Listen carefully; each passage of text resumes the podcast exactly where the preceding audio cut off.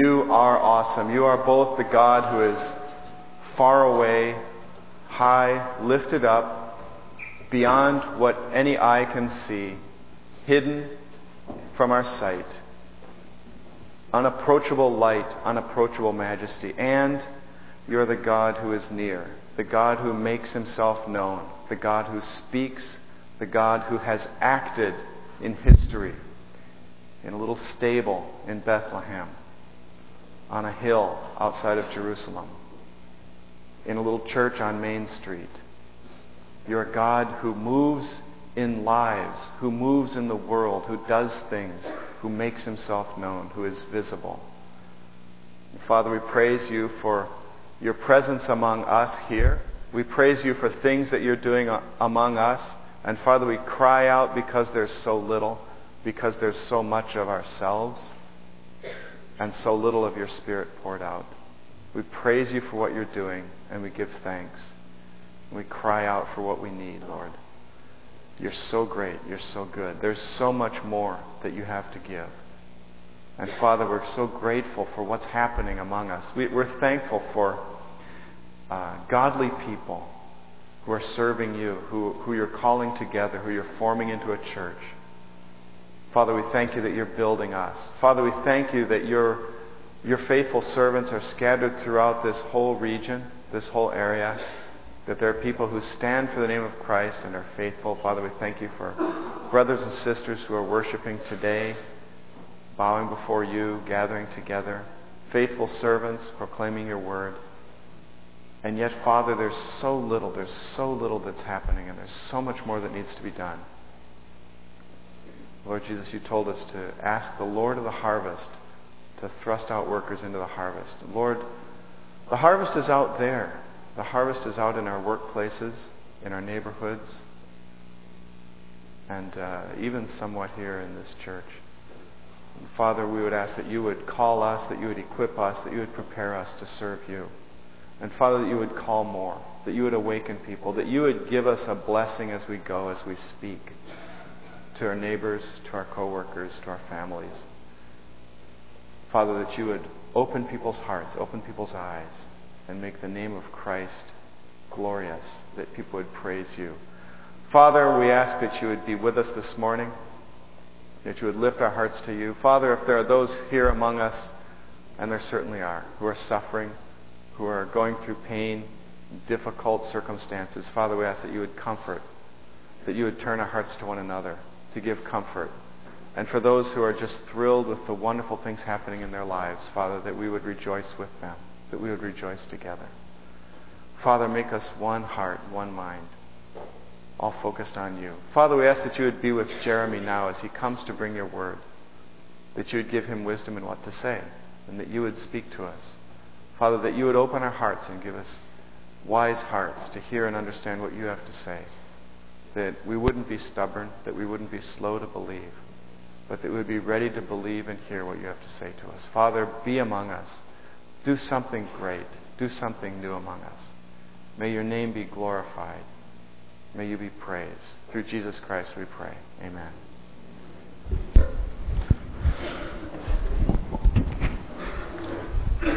I invite any uh, children here between kindergarten and second grade to be dismissed to Children's Church, can find through the. If we could have your kids go through this door over here, head over this way. The rest of you open up your Bibles to Isaiah chapter 40. Isaiah chapter 40.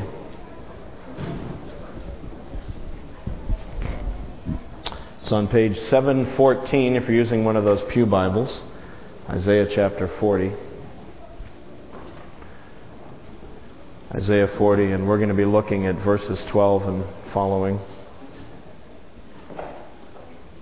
Isaiah chapter 40. Isaiah chapter 40 is uh, what I like to call one of those uh, Hubble telescope passages. You know the Hubble telescope, it's this telescope we have in orbit around the Earth right now. And the reason the scientists put it up there in space was so that it could get clearer uh, pictures of heavenly bodies. The problem is when you put a, a telescope here on the Earth, There's so much atmospheric stuff that, that as the light comes through the Earth's atmosphere, it's diffused and it's weakened, so that the final picture that the telescope gets is much uh, weaker here on Earth. So they said, well, let's just get past that. And they put the telescope up in outer space, and now it gets these unobstructed uh, space pictures of distant heavenly bodies. Uh, so, so it's an amazing thing. And, and that's what I think Isaiah 40 and some passages like it are. They're, I call them Hubble telescope passages. They launch us past all the atmospheric crud that fills our lives, that just clogs up our vision day after day, our jobs and our problems and our struggles. And it, you know, it's just so liberating. It launches us past that into outer space so that we can get an unobstructed, clear vision of who God is and be reminded of the greatness of our God, of this great heavenly body that we call God. And so, um, fasten your seatbelts. We're going to go into orbit here. And I'm just going to read Isaiah 40, verses 12 to 26. And I would just invite you to read along in your Bible and just sort of follow along and, and let yourself uh, see the greatness of God through the lens of this great telescope in Isaiah 40. Verse 12 Who has measured the waters in the hollow of his hand, or with the breadth of his hand marked off the heavens? Who has held the dust of the earth in a basket, or weighed the mountains on the scales, and the hills in a balance? Who has understood the mind of the Lord, or instructed him as his counselor? Whom did, God, whom did the Lord consult to enlighten him, and who taught him the right way?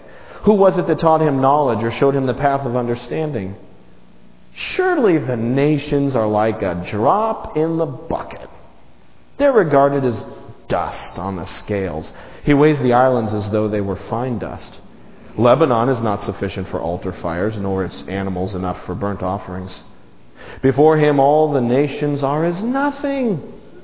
They are regarded by him as worthless and less than nothing.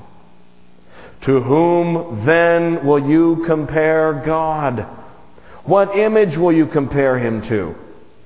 As for an idol, a craftsman crafts it, casts it, and a goldsmith overlays it with gold and fashions silver chains for it. A man too poor to present such an offering selects wood that will not rot. He looks for a skilled craftsman to set up an idol that will not topple. Do you not know? Have you not heard? Has it not, have you not understood since the earth was founded? Has it not been told to you from the beginning? He sits enthroned above the circle of the earth, and its people are like grasshoppers.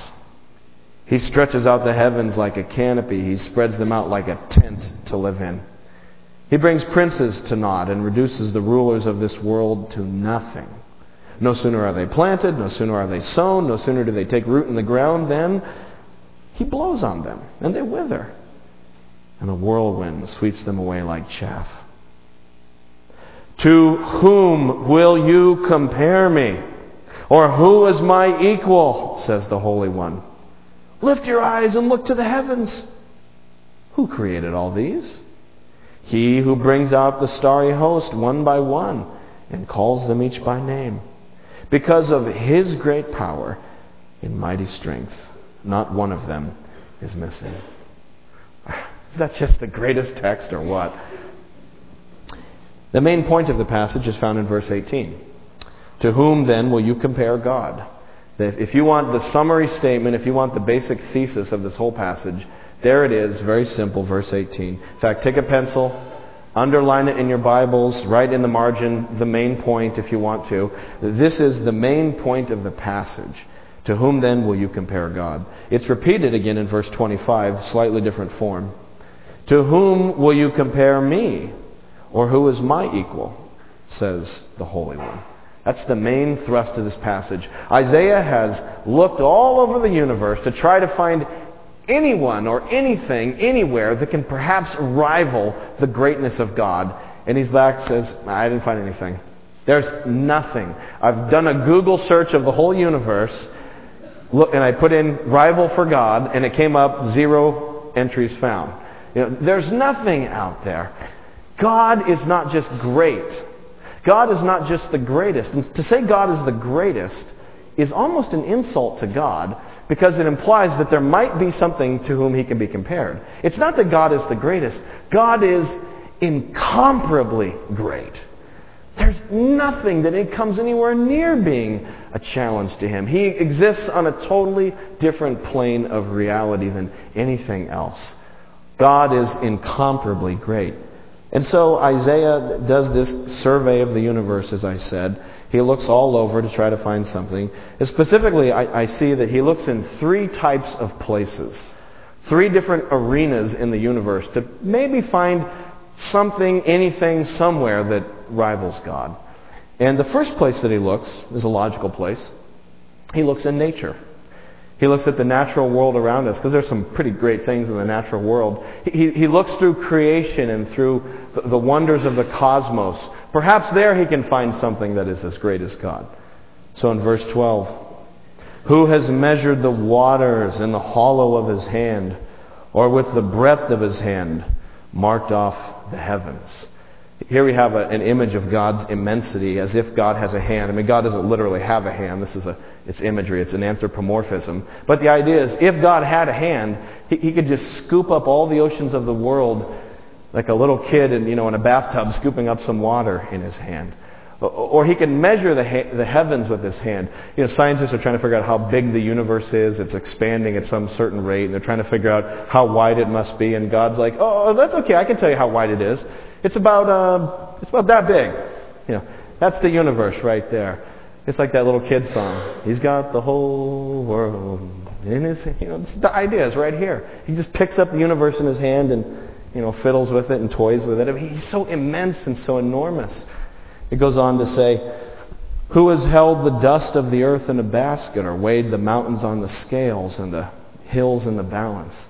God takes all the sand on all the seashores everywhere in the world, and He takes all the soil from all the plains on planet Earth, and He combines it with all the rocks and boulders from every mountain in the world, and it's like He just kind of scoops it up in a dustpan, and then you know, puts it in a little basket and you know carries it away.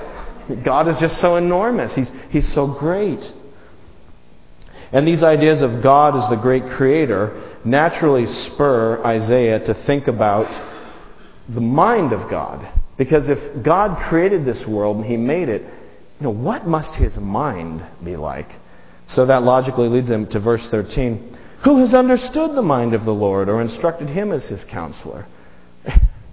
what kind of mind must God have to be able to come up with everything from quarks to DNA to cells to algae to birds to whales to mountains and nebula and galaxies. You know, he invented all that. Somewhere in his mind, he said, oh, this is a good idea. And it included the complexity of the universe as we know it. I who has instructed this guy? To whom does God go for mentoring? You know, who does God call as a lifeline when, he, when he's stumped on a question? Where did God go to school to study all this? The answer, of course, is you know, no one, nowhere. I mean, he's just beyond our comprehension in, in his thoughts, in his mind. In fact, uh, I love this rhetorical device that's used in verses 12 through 14. It's a series of what I'll call withering rhetorical questions. It's an assault, verses 12 to 14. Who has measured the waters? Who has held the dust of the earth in a basket? Verse 13, who has understood the mind of the Lord? Verse 14, whom did the Lord consult? Who was it that taught him knowledge? Who, who, who? It's like Isaiah's this prosecuting attorney, and we're the defendant sitting there, and he's just assaulting us with question after question. And we're like, I don't know, I don't know. You know, nobody, nobody. And that's the idea. It's just supposed to, to pummel us and shock us so that we, we're saying, I don't know. There's nobody who comes close. God is incomparably great. This comparison of God with nature is picked up again in verse 22. It says, He sits enthroned above the circle of the earth, and its people are like grasshoppers. He stretches out the heavens like a canopy and spreads them out like a tent to live in. I call this God as cosmic camper. God says, ah, sit down here. Okay, I need something to put my foot on. Ah, planet Earth will do. you know, sticks his foot on it. What's that? Something moving down there. What, what it? Oh, those are people. Oh, okay. And then oh, I want something over my head. He sort of grabs hold of outer space and galaxies and pulls them over his head like a tent, like a tarp, and yeah, I'll camp here today. You know, this is this Im- obviously again this is imagery, but but it shows just the immensity of God and the fact that nature is, is so small compared to God. Or again, look at verse 26. One more of God versus nature. Lift your eyes and look to the heavens. Who created all these? Who brings out the starry host one by one and calls them each by name? By his great power and mighty strength, not one of them is missing. Uh, ancient peoples, especially those around Israel, believed that the stars were divine beings or angels or spirits or something. And, and they believed that the stars had supernatural powers. And that's where you get astrology. People thought that the, the movement of the stars dictated what would happen here on this earth because the stars were somehow divine. And some people still believe that today. And, and you know, this, this verse just blasts that out of the water. Like, the stars aren't divine. The stars are God's pets. He names them all. Oh, there's little Johnny and there's Billy. You know, he's got names for all the stars. He leads them out, you know, at night and brings them back. You know, this imagery of God is kind of the, the stellar shepherd. You know, come on, everybody, we're going out. Okay, it's morning, we're go, you know, going back, and he puts them all to bed. You know, this, it's this imagery of God is in charge. Because of his great power and mighty strength, not one of them is missing. The reason the laws of physics exist for us to study is because God holds them together. And this is the problem with naturalism or materialism or atheism, is that it posits all these laws in the universe and it studies them, but it doesn't is unable to answer the question why the laws of physics work. I mean, why does gravity still work? Why does, why does causation work? And the answer is that God upholds reality second by second and moment by moment, all the time, by His power. So, Isaiah couldn't find a comparison. As it says in verse 25, To whom will you compare me, or who is my equal, says the Holy One. Isaiah looks through all of nature and he says, Couldn't find anything. Nil, zip, sorry, nothing. I couldn't find an equal for you, God. So Isaiah changes course and he looks in a different area. He's looked at nature and now he looks to the nations. Maybe human beings the pinnacle of nature, perhaps. Maybe they have something that compares to God. Maybe the nations and generals and princes. So, so, he shifts his focus. But what ends up happening is he comes up with even less than he did when he studied nature. Look at verse 15. I, this first line of verse 15 is just one of my favorite lines. Surely the nations are a drop in a bucket. I just love that. Drop in the bucket. Six billion people. How many countries? How much technology? Put it all together, what is it? Drop in the bucket to God. They are regarded as dust on the scales. He weighs the islands as though they were fine dust. Here we have this imagery of two different images, but the point is the nations of the world are almost weightless. You know, God's got this bucket. Well, bucket's empty. What do you mean bucket's empty, God? Look, there's something in there. What? I don't see anything. Well, God, we put all the nations of the world in that bucket. I don't. Oh, uh, uh, uh, you're right. There's. I see a little tiny droplet in there. Oh, that must be the you know the nations. And he just goes off. It's, it's as if they're not existent. They're so um, small compared to God. It's as if they're weightless, or they're like dust on the scales. You know, how much does dust weigh on your bathroom scale? I have a bathroom scale. I get on it.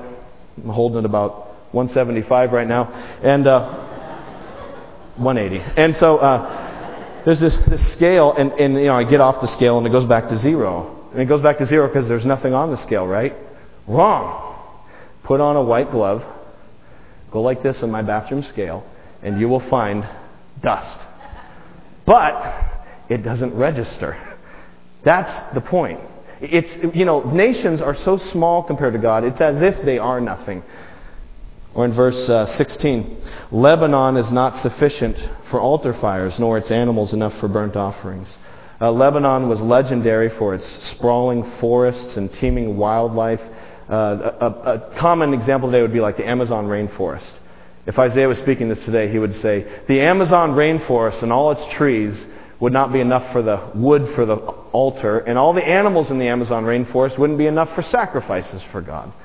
We can't come anywhere close to worshiping Him with what He's due.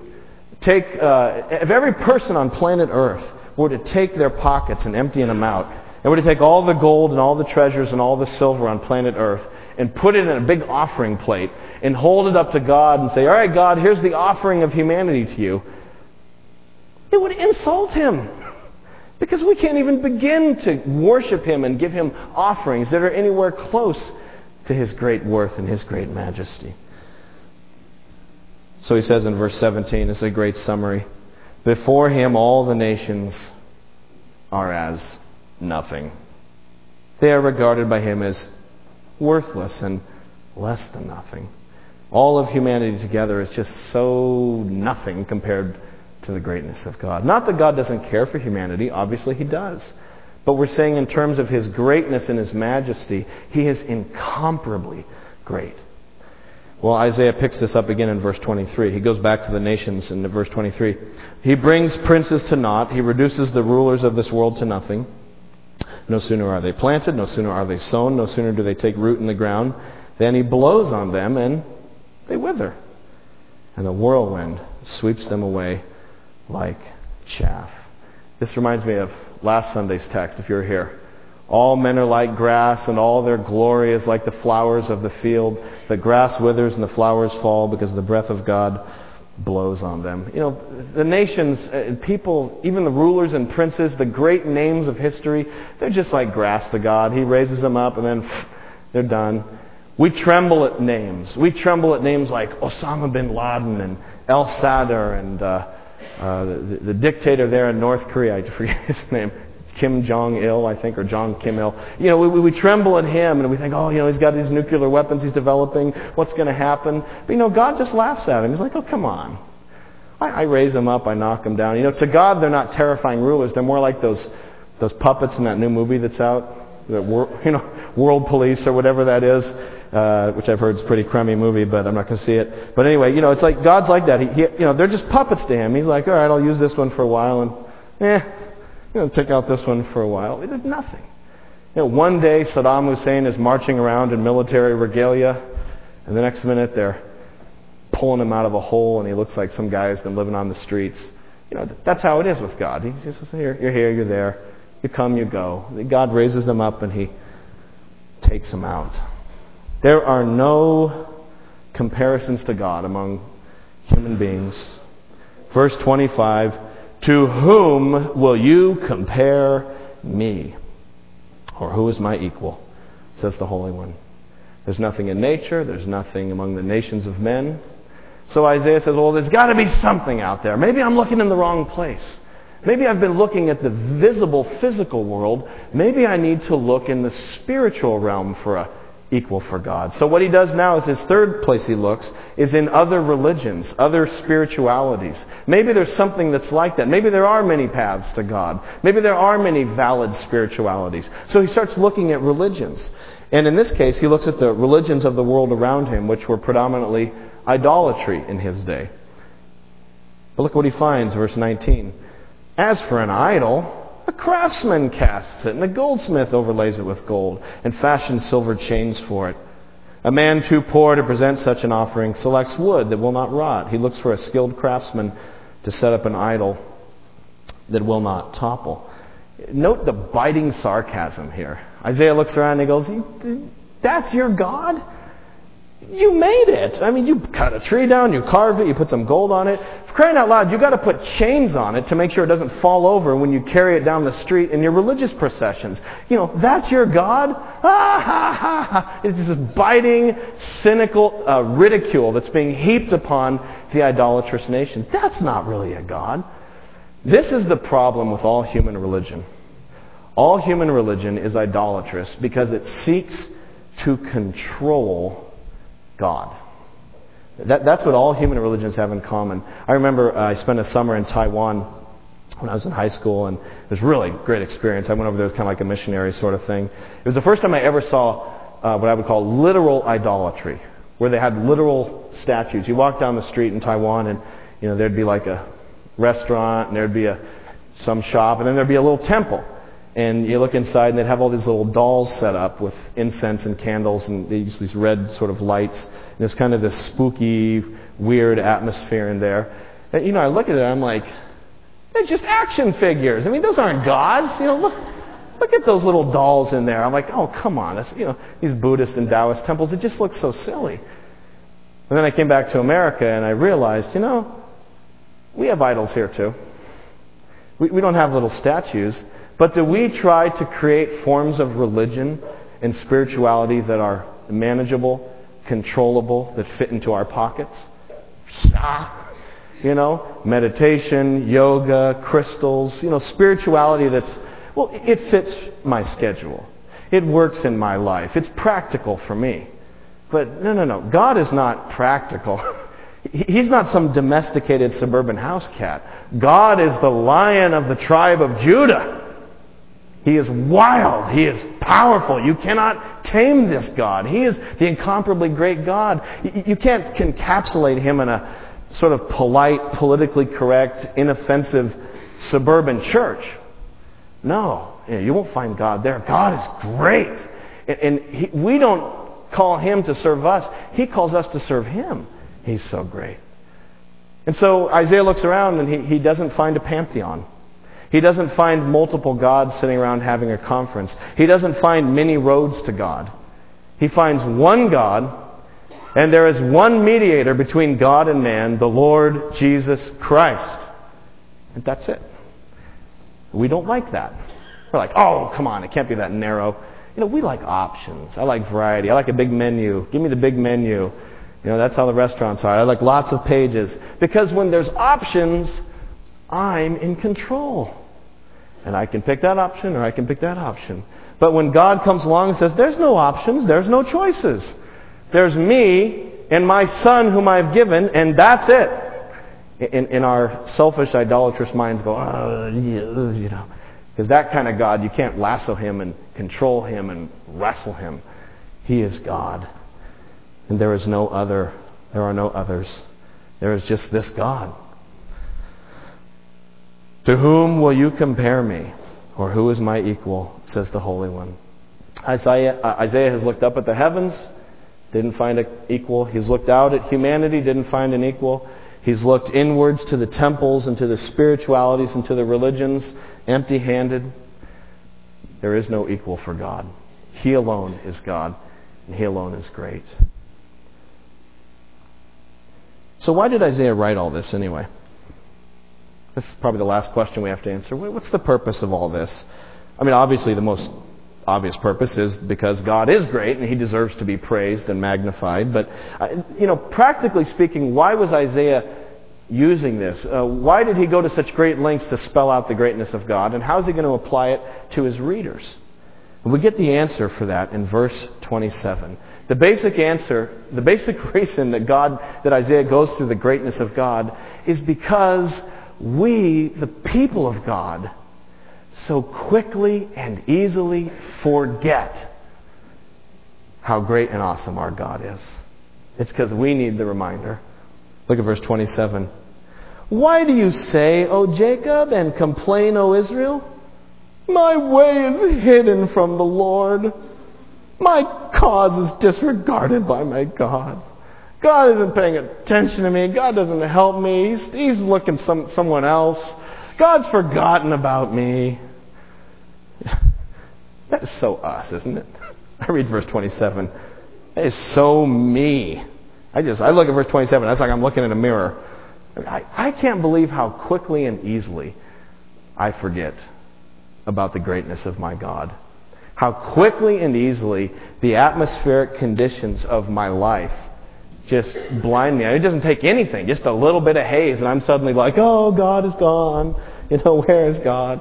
And, you know, it can be the big things in life, like, I don't know, watching TV and hearing about a couple more soldiers who've been killed in Iraq, or get your mail and you get those little flyers. Just, I get them every day. You know, another child abducted. Have you seen me?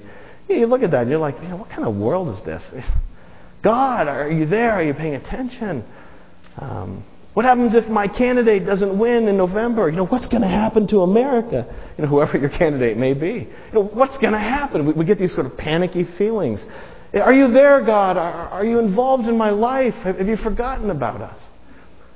But typically, it's not even the big sort of headline news stories that weaken our faith in God or cause us to doubt God. More often, it's the trials of our lives. That's what really does it.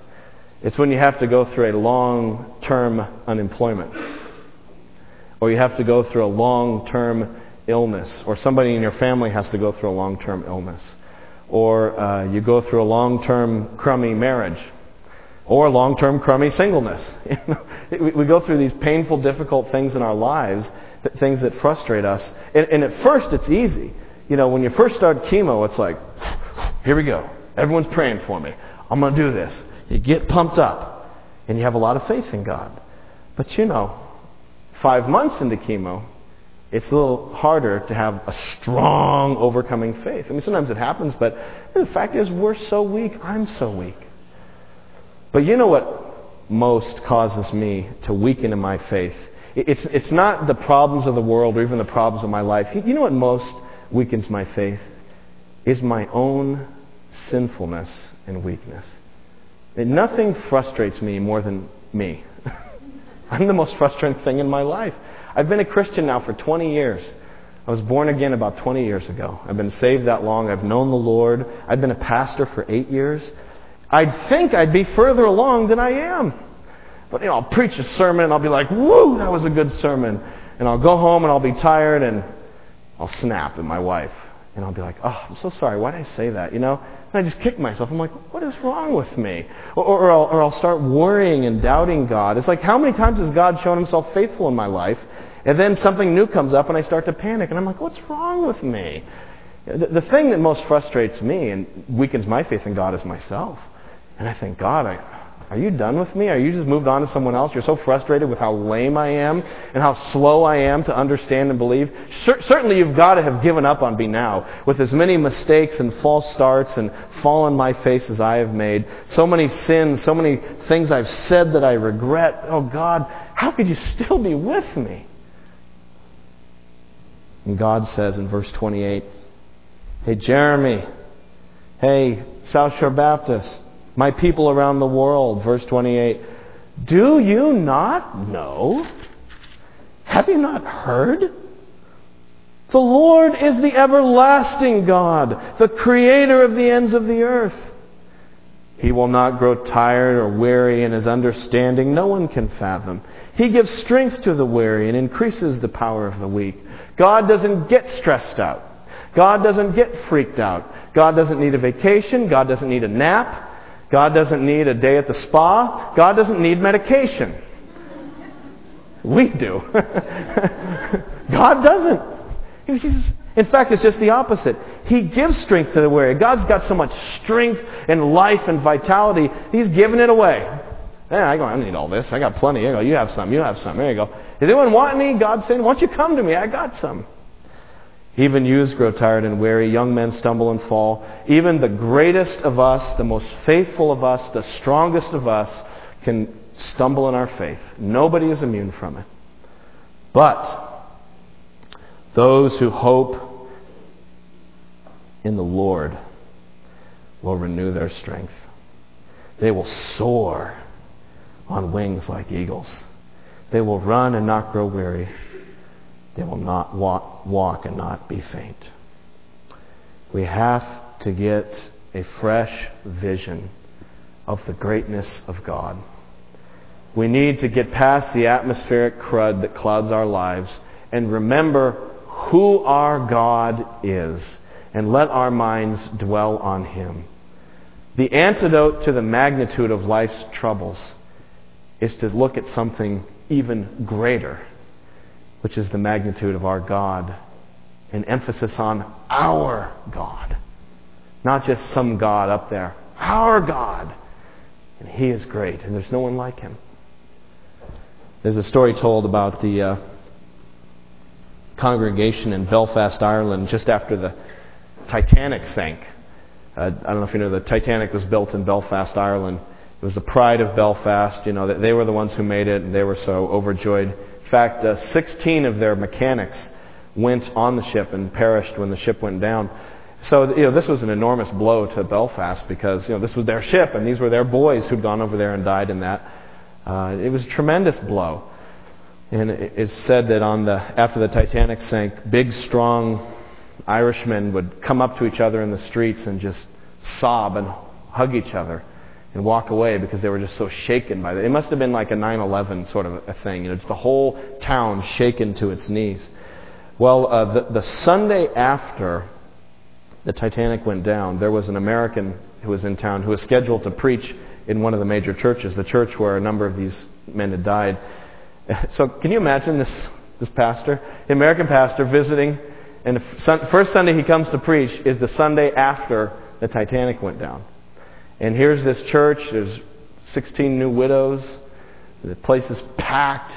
Uh, just like the church was packed after 9 11, churches everywhere was packed. This place was packed. The stage was filled up with magistrates and lords and pastors. Everyone was there to hear this sermon because they needed to be in God's house. You know, what is that pastor going to say? I mean, pretend you're the pastor.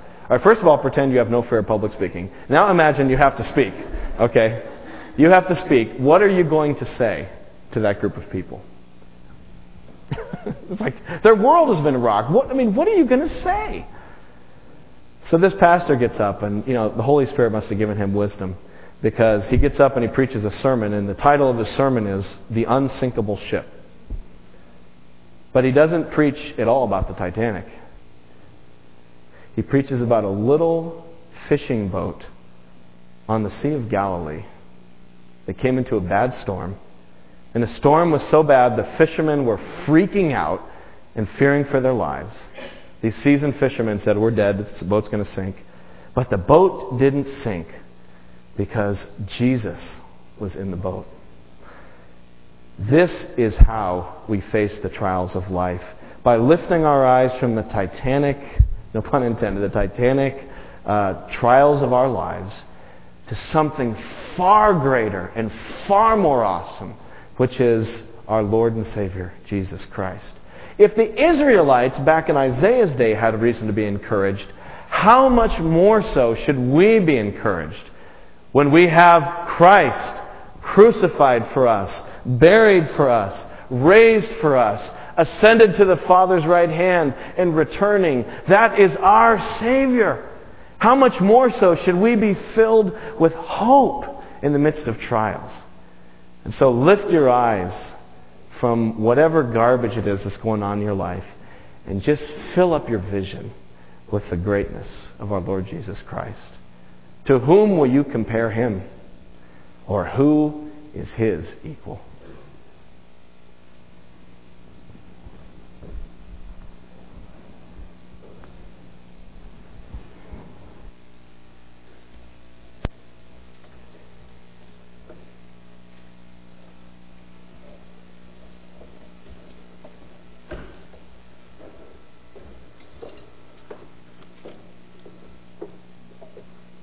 Would you stand and we're going to close this morning by singing, O God, our help in ages past, our hope for years to come, our shelter from the stormy blast, and our eternal home.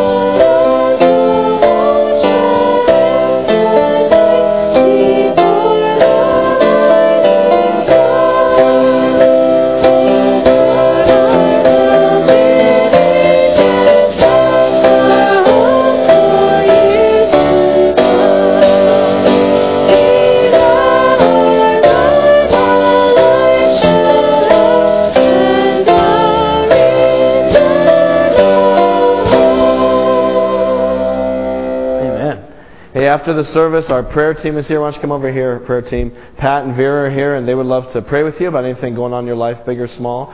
I'm going to go downstairs to a visitor's table. If you're a new visitor with us this Sunday, we have a, a table downstairs. We can give you some literature, and I'd love to meet you. So come on downstairs and say hello uh, after the service.